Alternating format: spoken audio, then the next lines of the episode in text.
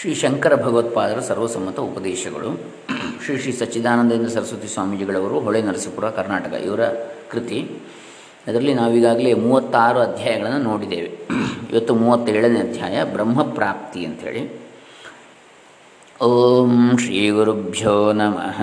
ಹರಿ ಓಂ ಶ್ರೀ ಗಣೇಶಾಯ ನಮಃ. ಡಾಕ್ಟರ್ ಕೃಷ್ಣಮೂರ್ತಿ ಶಾಸ್ತ್ರಿ ದಂಬೆ ಪುಣಚ. ಮೂವತ್ತೇಳನೇ ಅಧ್ಯಾಯ ಬ್ರಹ್ಮಪ್ರಾಪ್ತಿ. ಶ್ರೀಶಂಕರ ಭಗವತ್ಪಾದರ ಸರ್ವಸಮ್ಮತ ಉಪದೇಶಗಳು ಎನ್ನತಕ್ಕಂತಹ ಶ್ರೀ ಶ್ರೀ ಸಚ್ಚಿದಾನಂದೇಂದ್ರ ಸರಸ್ವತಿ ಸ್ವಾಮೀಜಿಗಳವರು ಹೊಳೆ ನರಸಿಪುರ ಇವರ ಕೃತಿಯಲ್ಲಿ ಮೂವತ್ತ ಏಳನೇ ಅಧ್ಯಾಯ. ಜಗತ್ಕಾರಣವಾದ ಬ್ರಹ್ಮವು ಅದ್ವಿತೀಯ ಬ್ರಹ್ಮವೇ. ಎರಡಿಲ್ಲದ್ದು ಅಂತೇಳಿ. ಏಕಮೇವ ಅದ್ವಿತೀಯವಾದ ಬ್ರಹ್ಮವೇ? ಜಗತ್ಕಾರಣವಾದದ್ದು. ಸೂತ್ರದಲ್ಲಿ ಹೇಳಿರುವ ಕಾರಣತ್ವವು ಸೂತ್ರ ಅಂದರೆ ಬ್ರಹ್ಮಸೂತ್ರದಲ್ಲಿ. ಬ್ರಹ್ಮದ ಪರಿಣಾಮವನ್ನು ತಿಳಿಸುವುದಿಲ್ಲ ಎಂಬುದನ್ನು ತಿಳಿಸಿದ್ದಾಯಿತು. ಬ್ರಹ್ಮದ ಪರಿಣಾಮವಾಗಿ ಉಂಟಾಯಿತು ಅಂತೇಳಿ ಎಲ್ಲ ಜಗತ್ಕಾರಣ ಅಂತೇಳಿ ಹೇಳಿದರೆ.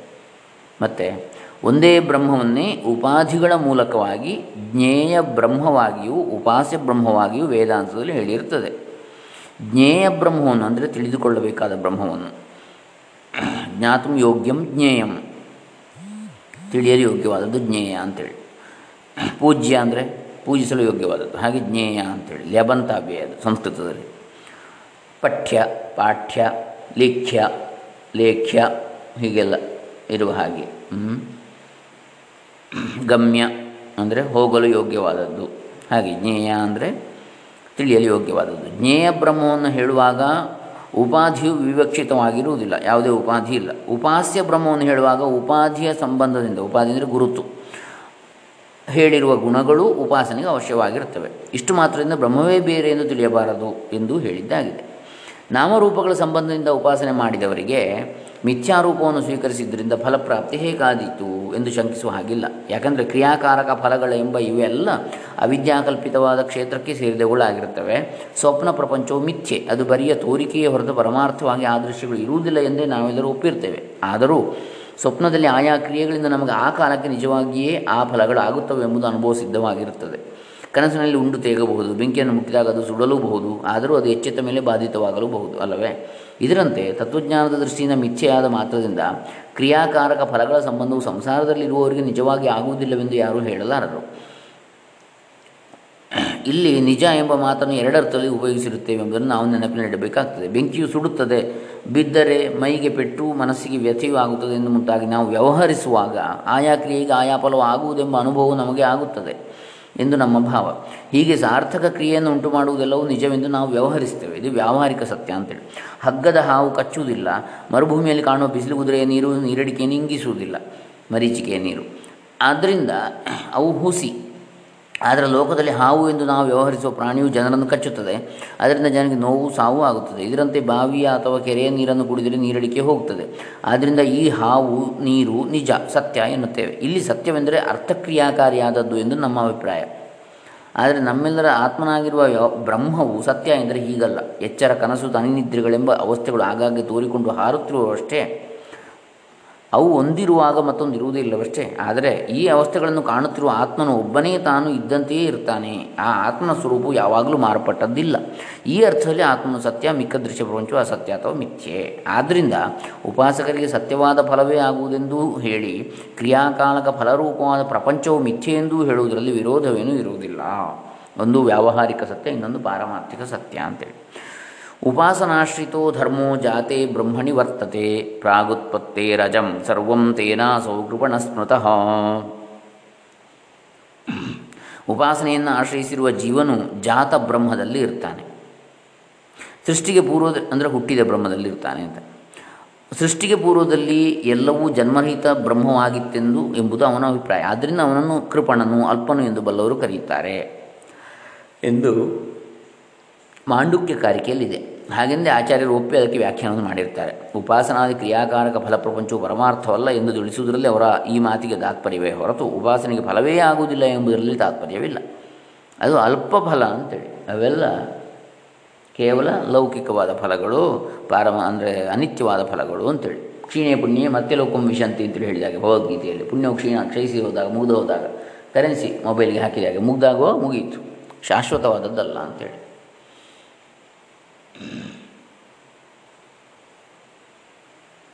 ಹೀಗೆ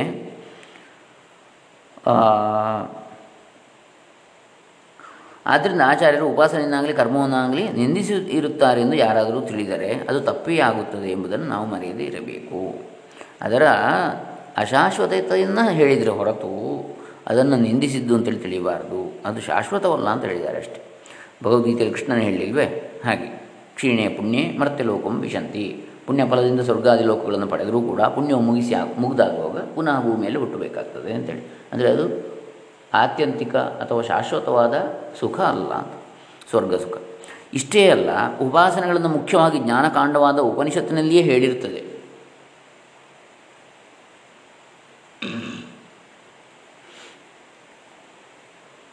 ಉಪಾಸನೆಯಿಂದ ಆಯಾ ಫಲಗಳು ಆಗುತ್ತವೆ ಎಂದು ಹೇಳಿರುವುದಲ್ಲದೆ ಸಗುಣ ಬ್ರಹ್ಮ ಉಪಾಸಕನಿಗೆ ಬ್ರಹ್ಮಲೋಕವೇ ಪ್ರಾಪ್ತವಾಗುತ್ತದೆ ಎಂದು ಉಪನಿಷತ್ತುಗಳಲ್ಲಿ ಹೇಳಿದೆ ಎಂಬುದು ಆಚಾರ್ಯರ ಮತ.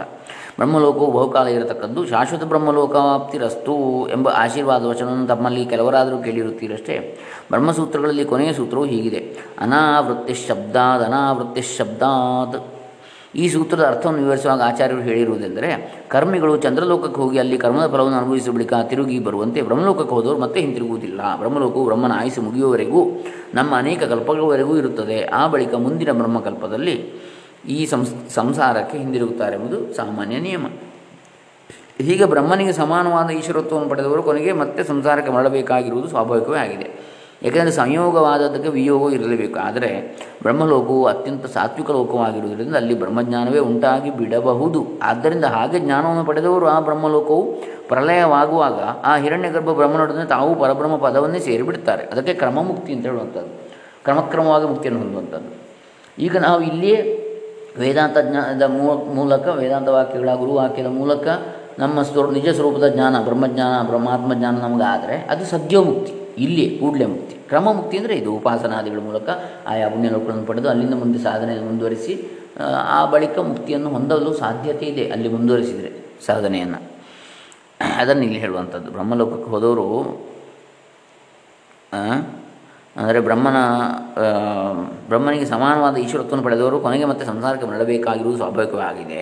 ಏಕೆಂದರೆ ಸಂಯೋಗವಾದ ಆದದ್ದಕ್ಕೆ ವಿಯೋಗವೂ ಇರಲೇಬೇಕು. ಆದರೆ ಬ್ರಹ್ಮಲೋಕವು ಅತ್ಯಂತ ಸಾತ್ವಿಕ ಲೋಕವಾಗಿರುವುದರಿಂದ ಅಲ್ಲಿ ಬ್ರಹ್ಮಜ್ಞಾನವೇ ಉಂಟಾಗಿ ಬಿಡಬಹುದು. ಆದ್ದರಿಂದ ಹಾಗೆ ಜ್ಞಾನವನ್ನು ಪಡೆದವರು ಈ ಉಪಾಸನೆಯಿಂದ ಬ್ರಹ್ಮಲೋಕವನ್ನು ಪಡೆದದ್ದು, ಉಪಾಸನ ಪುಣ್ಯಪರದಿಂದ ಆದರೆ ಅಲ್ಲಿ ಜ್ಞಾನವೇ ಆದರೆ ಬ್ರಹ್ಮದ ಕುರಿತಾದಂತಹ. ಹಾ, ಅದರಿಂದ ಹಾಗೆ ಜ್ಞಾನವನ್ನು ಪಡೆದವರು ಆ ಬ್ರಹ್ಮಲೋಕವು ಪ್ರಲಯವಾಗುವಾಗ ಅದು ಬ್ರಹ್ಮ ಅಂದರೆ ಚತುರ್ಮುಖ ಬ್ರಹ್ಮ. ಆ ಬ್ರಹ್ಮಲೋಕವು ಪ್ರಲಯವಾಗುವಾಗ ಆ ಹಿರಣ್ಯಗರ್ಭ ಬ್ರಹ್ಮನೊಡನೆ ತಾವೂ ಪರಬ್ರಹ್ಮ ಪದವನ್ನೇ ಸೇರಿಬಿಡ್ತಾರೆ. ಹಿರಣ್ಯಗರ್ಭ ಬ್ರಹ್ಮನಿಗೆ ಹೇಗೆ ಬ್ರಹ್ಮಜ್ಞಾನವಾದರೆ ಅವನು ಕೂಡ ಪರಬ್ರಹ್ಮ ಪದವನ್ನು ಹೊಂದುತ್ತಾನೋ, ಅದೇ ರೀತಿಯಲ್ಲಿ ಇವರು ಕೂಡ ಆ ಬ್ರಹ್ಮಲೋಕದಲ್ಲಿ ಇದ್ದವರು ಕೂಡ ಬ್ರಹ್ಮಜ್ಞಾನ ಆದರೆ ಹೋಗ್ತಾರೆ ಪರಬ್ರಹ್ಮ ಪದಕ್ಕೆ. ಮತ್ತೆ ಹುಟ್ಟಬೇಕಾಗಿಲ್ಲ. ಸಮ್ಯಕ್ ದರ್ಶನ ವಿಧ್ವಸ್ತ ತಮಸಾಂತು ನಿತ್ಯ ಸಿದ್ಧ ನಿರ್ವಾಣ ಪರಾಯಣಾನಾಂ ಸಿದ್ಧೈವ.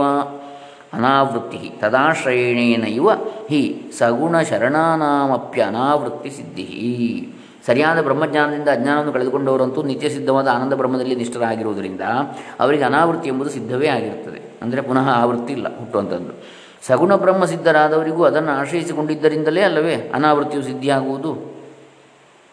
ಯಾವುದನ್ನು? ಬ್ರಹ್ಮವನ್ನೇ ಆಶ್ರಯಿಸಿರುವುದರಿಂದ. ಸಗುಣ ಬ್ರಹ್ಮ ಸಿದ್ಧರಾದವರು ಕೂಡ ಅದನ್ನು ಆಶ್ರಯಿಸಿಕೊಂಡಿದ್ದರಿಂದಲೇ ಅಲ್ಲವೇ ಅನಾವೃತ್ತಿ ಸಿದ್ಧಿಯಾಗುವುದು ಎಂದು ಆಚಾರ್ಯರು ಬರೆದಿರುವ ಅಭಿಪ್ರಾಯವನ್ನು ಜಿಜ್ಞಾಸರು ಚೆನ್ನಾಗಿ ಮೆಲುಕು ಹಾಕಿ ನೋಡಿದರೆ, ಉಪಾಸನೆಯಿಂದಲಾಗಲಿ, ನೇರವಾದ ಬ್ರಹ್ಮಜ್ಞಾನದಿಂದಲಾಗಲಿ ಆಗುವ ಅಪುನರಾವೃತ್ತಿ ರೂಪವಾದ ಮೋಕ್ಷವೆಂಬುದು ಒಂದೇ ಬ್ರಹ್ಮದಿಂದ ದೊರಕುತ್ತದೆ. ಉಪಾಧಿಕೃತವಾದ ಭೇದವಿದ್ದ ಮಾತ್ರದಿಂದ ಬ್ರಹ್ಮಗಳು ಎರಡು ಎಂದು ತಿಳಿಯುವ ಹಾಗಿಲ್ಲ ಎಂಬ ತತ್ವವು ಚೆನ್ನಾಗಿ ಮನದಟ್ಟಾಗ್ತದೆ. ಪ್ರಕೃತವಾಗಿರುವ ವಿಚಾರವನ್ನು ಉಪಸಂಹಾರ ಮಾಡುವ ಮುಂಚೆ ಆಚಾರ್ಯರು ಜೀವ ಬ್ರಹ್ಮನ ಸಂಬಂಧದ ವಿಷಯಕ್ಕೂ ಜೀವನಿಗೆ ಬ್ರಹ್ಮಪ್ರಾಪ್ತಿ ಹೇಗೆ ಆಗುವುದೆಂಬ ವಿಷಯಕ್ಕೂ ಅನುವಾದ ಮಾಡಿಕೊಂಡಿರುವ ಬೇರೆ ಮೂರು ಬೇರೆ ಬೇರೆ ಮಾತುಗಳನ್ನು ಇಲ್ಲಿ ಪರಾಮರ್ಶೆ ಮಾಡೋದು ಒಳ್ಳೆಯದು ಅಂದರೆ ನನಗೆ ತೋರ್ತದೆ. ಅಂದರೆ ಇದರರ್ಥ ಏನು ಹೇಳಿದರು ಅಂದರೆ, ಆ ಬ್ರಹ್ಮದ ನಿಜವಾದ ತಿಳುವಳಿಕೆಯಿಂದಲೇ ಬ್ರಹ್ಮನ ಉಪಾಸಕರು ಕೂಡ ಮೋಕ್ಷವನ್ನು ಹೊಂದುವಂಥದ್ದೇ ಹೊರತು ಕೇವಲ ಉಪಾಸನೆಯಿಂದ ಅಲ್ಲ ಅಂತ ಬ್ರಹ್ಮದ ನಿಜವಾದ ತಿಳುವಳಿಕೆ, ಬ್ರಹ್ಮಸ್ವರೂಪದ ಅರಿವು. ಅಂದರೆ, ಆ ಬ್ರಹ್ಮವು ನನ್ನಲ್ಲಿಯೂ ಇದೆ, ನಾನು ಕೂಡ ಬ್ರಹ್ಮಸ್ವರೂಪವು ಎಂಬುದನ್ನು ನಿಜವಾಗಿ ತಿಳ್ಕೊಂಡ್ರೆ ಮಾತ್ರ ಅವನು ಕೂಡ ಬ್ರಹ್ಮ ಜ್ಞಾನವನ್ನು ಹೊಂದುವಂಥದ್ದು ಅಥವಾ ಮೋಕ್ಷವನ್ನು ಹೊಂದುವಂಥದ್ದು, ಆತ್ಯಂತಿಕವಾದ. ಇಲ್ಲದಿದ್ದರೆ ಬ್ರಹ್ಮಲೋಕ ಪ್ರಾಪ್ತಿ ಆಗ್ತದೆ ಉಪಾಸನೆಯಿಂದ, ಉಪಾಸನೆಯ ಪುಣ್ಯ ಬಲದಿಂದ ಆದರೆ, ಅಲ್ಲಿಯೂ ಕೂಡ ಹಲವು ಕಲ್ಪಗಳ ಬಳಿಕ ಆ, ಅದು, ಅವನು ಮತ್ತೆ ಹುಟ್ಟಬೇಕಾಗ್ತದೆ. ಬ್ರಹ್ಮಲೋಕ ಅಂದರೆ ಬ್ರಹ್ಮಲೋಕ ಇರುವವರೆಗೂ ಇರಬಹುದು ಆ ಬ್ರಹ್ಮನ ಅವಧಿ ಮುಗಿದ ಮೇಲೆ ಚತುರ್ಮುಖ ಬ್ರಹ್ಮ, ಇನ್ನೊಂದು ಬ್ರಹ್ಮ, ಇನ್ನೊಬ್ಬ ಬ್ರಹ್ಮ ಬರ್ತಾನೆ. ಆವಾಗ ಇವನಿಗೆ ಇಲ್ಲ ಸ್ಥಾನ. ಇವನು ಹುಟ್ಟಬೇಕಾಗ್ತದೆ ಮತ್ತೆ.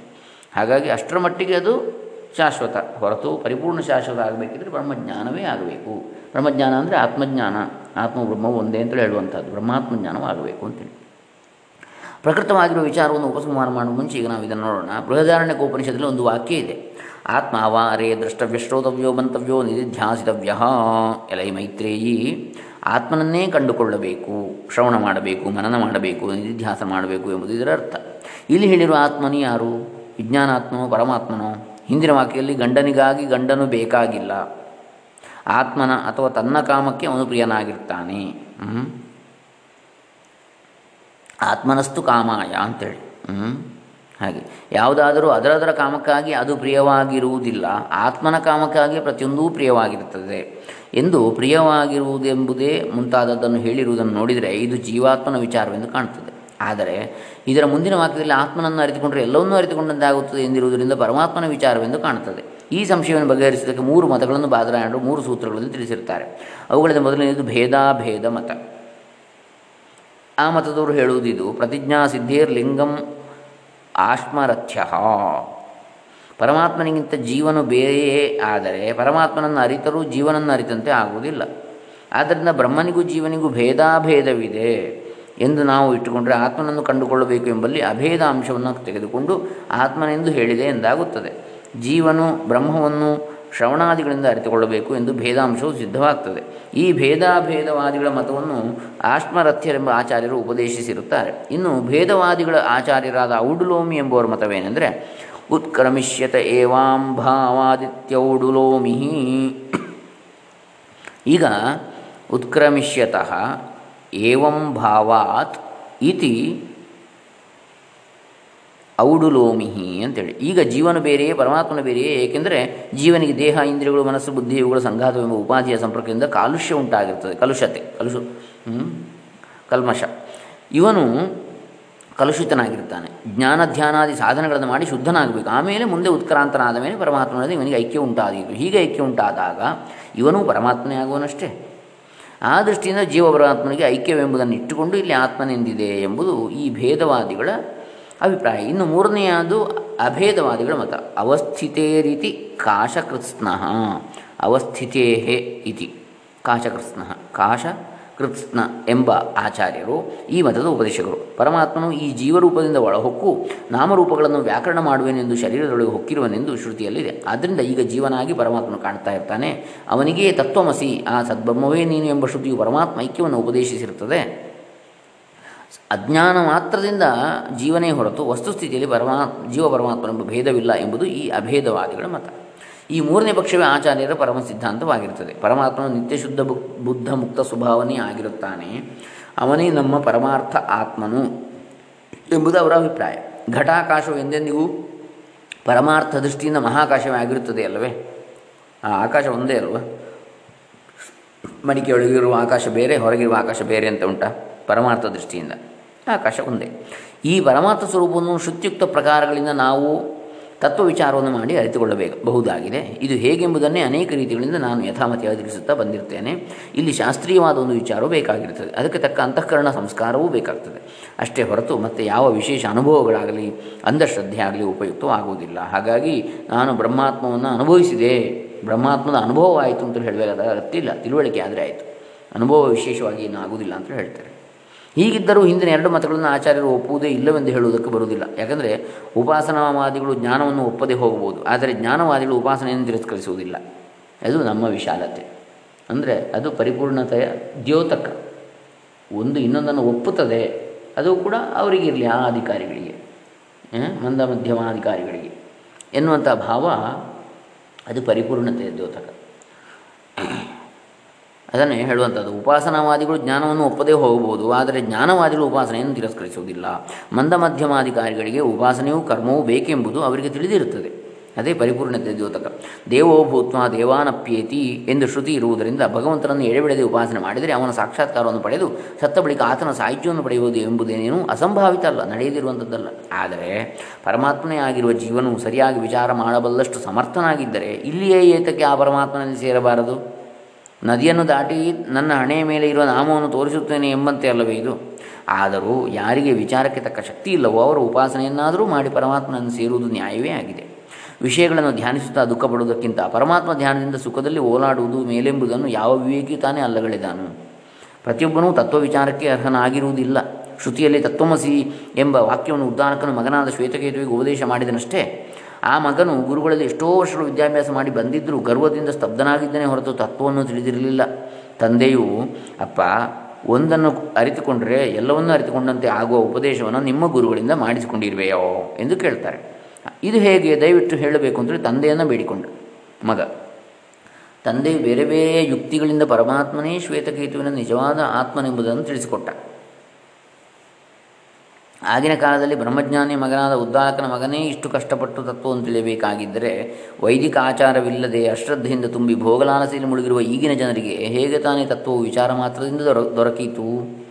ಎಲ್ಲಿಯೋ ಒಬ್ಬೊಬ್ಬ ಮಹಾತ್ಮನಿಗೆ ಉಪದೇಶ ಮಾತ್ರದಿಂದ ತತ್ವದ ಅನುಭವ ಆಗಬಹುದು. ಬಹು ಜನರು ಉಪಾಸನೆಗೆ ಕೂಡ ಅನರ್ಹರಾಗಿರುತ್ತಾರೆ. ಜ್ಞಾನಕ್ಕೆ ಬಿಡಿ. ಮನಸ್ಸನ್ನು ಏಕಾಗ್ರತೆಯಿಂದ ಪರಮಾತ್ಮನಲ್ಲಿ ಇಟ್ಟು ತನ್ಮಯನಾಗುವುದು ಒಂದು ಅಪೂರ್ವವಾದ ಪುಣ್ಯದ ಫಲವೇ ಸರಿ. ಆಚಾರ್ಯರು ಉಪಾಸನಾ ವಾಕ್ಯಗಳಿಗೆ ಜ್ಞಾನವಾಕ್ಯಗಳಷ್ಟೇ ಆಧಾರದಿಂದ ಭಾಷ್ಯವನ್ನು ಬರೆದಿರ್ತಾರೆ ಆದ್ದರಿಂದ ನಾವು ಶಂಕರರ ಅನ್ಯಾಯಗಳು. ಆದ್ದರಿಂದ ಉಪಾಸನೆ ನಮ್ಮ ಅಂತಸ್ತಿಗೆ ಕೆಳಗಿನದು ಎಂದು ಅನಾದರ ಮಾಡಿದರೆ ತತ್ವಕ್ಕೆ ದೂರರಾಗುತ್ತೇವೆ ಎಂಬುದು ಖಂಡಿತ. ಹೀಗೆ ಭೇದಾಭೇದ ಮತವನ್ನು ಆಚಾರ್ಯರ ದೃಷ್ಟಿಯಿಂದ ಒಂದು ಬಗೆಯಲ್ಲಿ ನಾವು ಒಪ್ಪಬಹುದಾಗಿದೆ. ಹೇಗೆಂದರೆ, ಜ್ಞಾನ ದೃಷ್ಟಿಯಿಂದ ಪರಮಾತ್ಮನೇ ಜೀವನ ಪರಮಾರ್ಥ ಸ್ವರೂಪವು, ಆದರೆ ಅವಿದ್ಯೆಯಿಂದ ಕೂಡಿರುವವರೆಗೆ ನಮಗೂ ಪರಮಾತ್ಮನಿಗೂ ಭೇದವೇ ಹೊರತು ಅಭೇದವಿಲ್ಲ. ಭಗವಂತನು ಅರ್ಜುನನಿಗೆ ಉಪದೇಶಿಸುವಾಗ ಪರಮಾರ್ಥವನ್ನು ತಿಳಿಸಿ, ಅದಕ್ಕೆ ಅನುಕೂಲವಾಗುವಂತೆ ಕರ್ಮಯೋಗದಿಂದ ಪ್ರಾರಂಭಿಸಿ, ಸಗುಣೋಪಾಸನೆಯವರೆಗೂ ಉಪದೇಶಿಸಿರ್ತಾನೆ. ಅರ್ಜುನನಿಗೆ ಹಿತವಾದರೆಂದು ಭಗವಂತನು ಹಾಗೆ ಭೇದ ದೃಷ್ಟಿಯನ್ನೇ ಇಟ್ಟುಕೊಂಡು ಉಪದೇಶಿಸಿರುತ್ತಾನೆ ಎಂದು ಆಚಾರ್ಯರು ಬರೆದಿರುವಾಗ, ಸಾಮಾನ್ಯರನ್ನು ನಾವುಗಳು ಹೇಗೆ ತಿಳಿದುಕೊಳ್ಳಬೇಕಾಯಿತು? ನಮ್ಮಗಳ ಈಗಿನ ಸ್ಥಿತಿಯನ್ನು ನೆನೆಸಿಕೊಂಡರೆ ದುಃಖವಾಗ್ತದೆ ಆಚಾರ್ಯರು ಹೇಳಿಕೊಟ್ಟಿರುವ ಪರಮಾರ್ಥವಾದ ಅದ್ವೈತವನ್ನು ತಿಳಿದುಕೊಳ್ಳುವಷ್ಟು ಮೇಲಿನ ಅಂತಸ್ತಿಗೆ ಏರಿದ ಅಂತಃಕರಣವುಳ್ಳ ಉತ್ತಮಾಧಿಕಾರಿಗಳು ಆಗಲಿಲ್ಲ. ಅಥವಾ ಅವರು ಸಾಧನಾವಸ್ಥೆಯಲ್ಲಿ ಪ್ರಯತ್ನದಿಂದ ಸಂಪಾದಿಸಿಕೊಳ್ಳಬೇಕೆಂದು ಹೇಳಿದ ಸಾಧನಗಳನ್ನು ಮಾಡುವುದಕ್ಕೂ ಮನಮುಟ್ಟಿ ತೊಡಗಲಿಲ್ಲ. ನಮಗೆ ಭೇದವೂ ಸತ್ಯ, ಅಭೇದವೂ ಸತ್ಯ. ನಿಮಗೆ ನಿಜವಾದ ಜ್ಞಾನಾಧಿಕಾರವಿಲ್ಲ ಎಂದರೆ ಜನರು, ಸರಿ, ನಮಗೆ ಇರುವ ಅಧಿಕಾರವನ್ನು ಕಸಿದುಕೊಳ್ಳುವುದಕ್ಕೆ ಮಾಡಿರುವ ಉಪಾಯವಿದು ಎಂದು ಗುಣಗುಟ್ಟುತ್ತಾರೆ. ನೋಡಿ, ನಿಮಗೆ ನಿಜವಾದ ಜ್ಞಾನಾಧಿಕಾರವಿಲ್ಲ ಎಂದರೆ ಜನರು ಏನು ಹೇಳ್ತಾರೆ ಈಗ? ಸರಿ, ನಮಗೆ ಇರುವ ಅಧಿಕಾರವನ್ನು ಕಸಿದುಕೊಳ್ಳುವುದಕ್ಕೆ ಮಾಡಿರುವ ಉಪಾಯ ಇದು. ಇದು ಭೇದ, ನೀವು ಮಾಡುವಂಥದ್ದು ಜನರಲ್ಲಿ ಭೇದವನ್ನು ಮಾಡ್ತಾ ಇದ್ದೀರಾ ನೀವು? ನಮಗೆ ಅಧಿಕಾರ ಇಲ್ಲ ಅಂತೇಳಿ ಹೇಳಿ ಅಂಥೇಳಿ ಗುಣಗುಟ್ಟುತ್ತಾರೆ ಆದರೆ ತತ್ವ ವಿಚಾರವನ್ನು ಮಾಡುವುದಕ್ಕೆ ಬೇಕಾದ ತಾಳ್ಮೆಯಾಗಲಿ, ಬುದ್ಧಿಯ ಸೂಕ್ಷ್ಮತೆಯಾಗಲಿ ಇಲ್ಲದಿದ್ದರೆ ಅಂಥವರಿಗೆ ಯಾರು ತಾನೇ ಅದನ್ನು ಸಾಲವಾಗಿ ಕೊಟ್ಟಾರು? ಕಸಗುಡಿಸುವವನಿಗೆ ಮೇಲಿನ ಸ್ಥಿತಿಗೆ ಏರುವುದಕ್ಕೆ ಬೇಕಾದ ಸಾಧನವನ್ನು ತಿಳಿಸುವವರು ಅವನಿಗೆ ಹಿತವರೋ ಇನ್ನು ಮೇಲೆ ನೀನು ಕಸಗುಡಿಸಬೇಡವೋ? ಎಲ್ಲರೂ ಮೇಲೆ ಕುಳಿತುಕೊಳ್ಳುವಾಗ ನೀನೇ ಆ ಕೆಲಸಕ್ಕೆ ಕೈ ಹಾಕುತ್ತೀಯೇ ಎಂದು ಇದ್ದ ಜೀವನೋಪಾಯವನ್ನು ತಪ್ಪಿಸುವವರು ಹಿತವರು. ಕಸಗುಡಿಸುವವನಿಗೆ ಮೇಲಿನ ಸ್ಥಿತಿಗೆ ಏರುವುದಕ್ಕೆ ಬೇಕಾದ ಸಾಧನವನ್ನು ತಿಳಿಸುವವರು ಅವನಿಗೆ ಹಿತವರೋ? ಇನ್ನು ಮೇಲೆ ನೀನು ಕಸಗುಡಿಸಬೇಡ. ಎಲ್ಲರೂ ಮೇಲೆ ಕುಳಿತುಕೊಳ್ಳುವಾಗ ನೀನೇಕೆ ಆ ಕೆಲಸಕ್ಕೆ ಕೈ ಹಾಕುತ್ತೀಯ ಅಂತೇಳಿ ಇದ್ದ ಜೀವನೋಪಾಯವನ್ನು ತಪ್ಪಿಸುವವರು ಹಿತವರೋ? ಇದನ್ನು ನಾವು ಸಾವಧಾನವಾಗಿ ಯೋಚಿಸಬೇಕು. ಮಕ್ಕಳು ಹಾಲಿನಿಂದ ಹಿಡಿದು ಸ್ವಲ್ಪ ಸ್ವಲ್ಪವಾಗಿ ಅವರ ವಯಸ್ಸಿಗೂ ಜೀರ್ಣಶಕ್ತಿಗೂ ತಕ್ಕಂತೆ ಆಹಾರವನ್ನು ತೆಗೆದುಕೊಳ್ಳುವಂತೆ ಕಲಿಸುವ ಪೋಷಕರು ಅವರಿಗೆ ಹಿತವರೋ ಅಥವಾ ಹಾಲನ್ನು ಅರಗಿಸಿಕೊಳ್ಳಲಾರದ ಮಗುವಿಗೆ ಭಕ್ಕರಿ ತಿನ್ನಿಸುವವರು ಹಿತವರೋ? ಯಾವುದೋ ಒಂದು ಕಠಿಣವಾದ ತಿಂಡಿಯನ್ನು. ಇದನ್ನು ನಿರ್ಣಯಿಸುವುದಕ್ಕೆ ಹೆಚ್ಚು ಹೊತ್ತು ಹಿಡಿಯುವುದಿಲ್ಲ. ತತ್ವ ವಿಚಾರವು ನಮಗೆ ಮನಸ್ಸಿಗೆ ಹಿಡಿಯದೇ ಇರುವುದಕ್ಕೆ ಸಾಧನವು ಸಾಲದ್ದೇ ಕಾರಣ ಎಂಬುದನ್ನು ನಾವು ನಂಬಬೇಕು. ಇದಕ್ಕಾಗಿಯೇ ಬಾದರಾಯಣ ಸೂತ್ರದಲ್ಲಿ ಮೊಟ್ಟ ಮೊದಲೇ ಅಥ ಎಂಬ ಶಬ್ದದಿಂದ ಸಾಧನ ಚತುಷ್ಟಯವನ್ನು ಹೇಳಿರುವಂತಹದ್ದು. ಈ ಸಾಧನಗಳನ್ನು ಮಾಡಿ ಕ್ರಮಕ್ರಮವಾಗಿ ಜ್ಞಾನಕ್ಕೆ ಯೋಗ್ಯತೆಯನ್ನು ಪಡೆದು ಕೃತಕೃತ್ಯರಾಗುವವರೇ ನಿಜವಾದ ವೇದಾಂತ ಅಧಿಕಾರಿಗಳು ಎಂದು ನಿಶ್ಚಯಿಸಬೇಕು. ಈ ನಿಶ್ಚಯದಿಂದ ನಮ್ಮ ನಮ್ಮ ಅಂತಸ್ತಿಗೆ ತಕ್ಕ ಸಾಧನಗಳಿಗೆ ಒಲಿಯುವ ಚಿತ್ತವನ್ನು ಭಗವಂತನಿ ನಮಗೆ ಅನುಗ್ರಹಿಸಲಿ ಅಂತೇಳಿ ನಮ್ಮ ಪ್ರಾರ್ಥನೆ. ಇದು ಮೂವತ್ತ ಏಳನೆಯ ಅಧ್ಯಾಯ. ಇನ್ನು ಮೂವತ್ತೆಂಟನೇದು ನಾಳೆ ದಿವಸ ಅವಸ್ಥಾತ್ರಯ ಪ್ರಕ್ರಿಯೆ, ಅದರಲ್ಲಿ ಸುಷುಪ್ತಿ ಇದನ್ನು ನಾವು ನಾಳೆ ದಿವಸ ನೋಡೋಣ ಹರೇ ರಾಮ, ಶ್ರೀ ಶಂಕರ ಅರ್ಪಿತಮಸ್ತು ಶ್ರೀ ಸಚ್ಚಿದಾನಂದ ಅರ್ಪಿತಮಸ್ತು, ಓಂ ತತ್ಸತ್.